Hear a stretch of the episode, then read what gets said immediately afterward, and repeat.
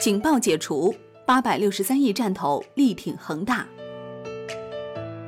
九月二十八号，中国恒大和恒大汽车双双飙涨，收盘涨幅都超过百分之二十。市场资金总是最聪明的。九月二十九号晚间，中国恒大发布重大利好消息：中国恒大与持有恒大地产总额一千三百亿的战略投资者进行商谈。已于九月二十九号和持有恒大地产总额八百六十三亿元的战投签订补充协议，同意不要求进行回购，并继续持有恒大地产权益，且在恒大地产股权保持不变。而余下的四百三十七亿元战投处于商谈完毕、正办理手续或还在商谈中。这意味着恒大暂时松了一大口气，不用花一千三百亿真金白银回购。压力锐减。事实上，在央行、住建部等部门根据三道红线要求，包括恒大在内十二家试点房企要九月底上交降负债方案背景下，房企本身短期内就面临压力。同时，恒大被爆出面临借壳深深房签署的对赌协议一千三百亿元回购压力，回购将进一步减少货币资金，余负债无异于雪上加霜。时至今日，迎来转机。同时，九月二十九号，恒大分拆的金碧物业上市有了新进展，正式在港交所递交申请书版本，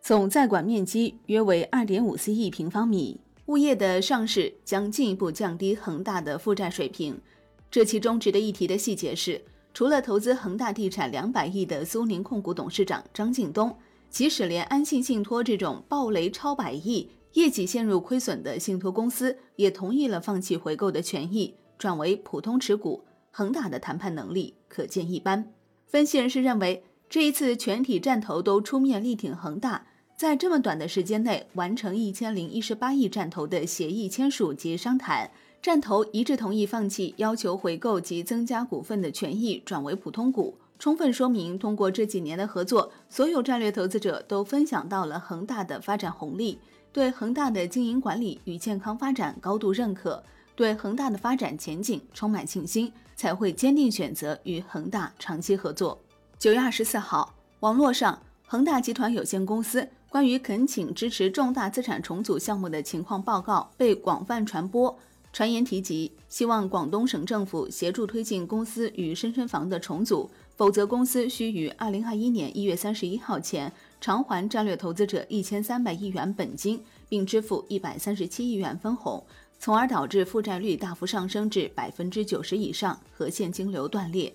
此外，恒大还面临八千三百五十五亿元账面债务，具体涉及银行借款两千三百二十三亿元，信托等非银金融机构债务三千六百八十四亿元，境内公司债券四百九十六亿元和境外债券一千八百五十二亿元，将造成金融系统性风险等。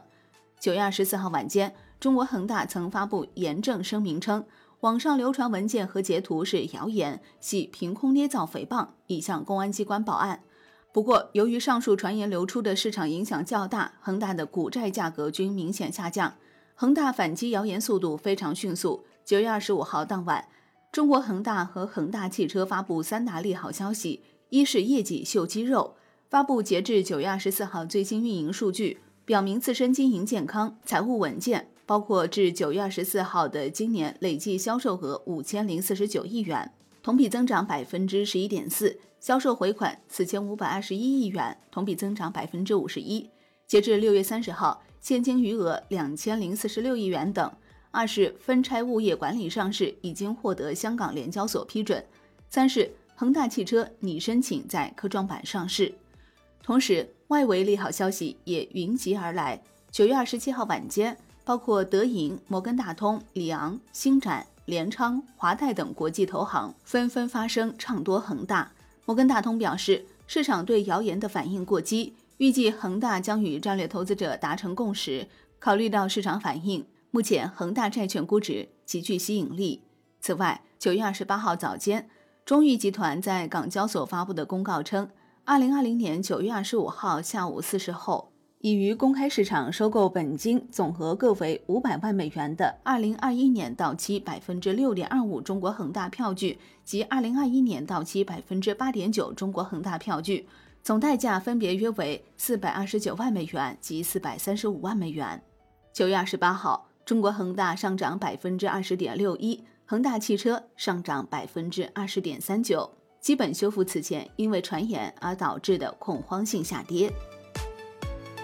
好的，感谢收听，获取更多专业资讯，请打开万德股票 APP，也欢迎您关注转发哦。我是林欢，财经头条，我们再会。